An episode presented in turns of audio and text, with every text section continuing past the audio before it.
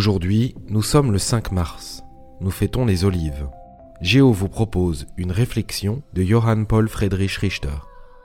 Le timide a peur avant le danger, le lâche au milieu du danger et le courageux après le danger.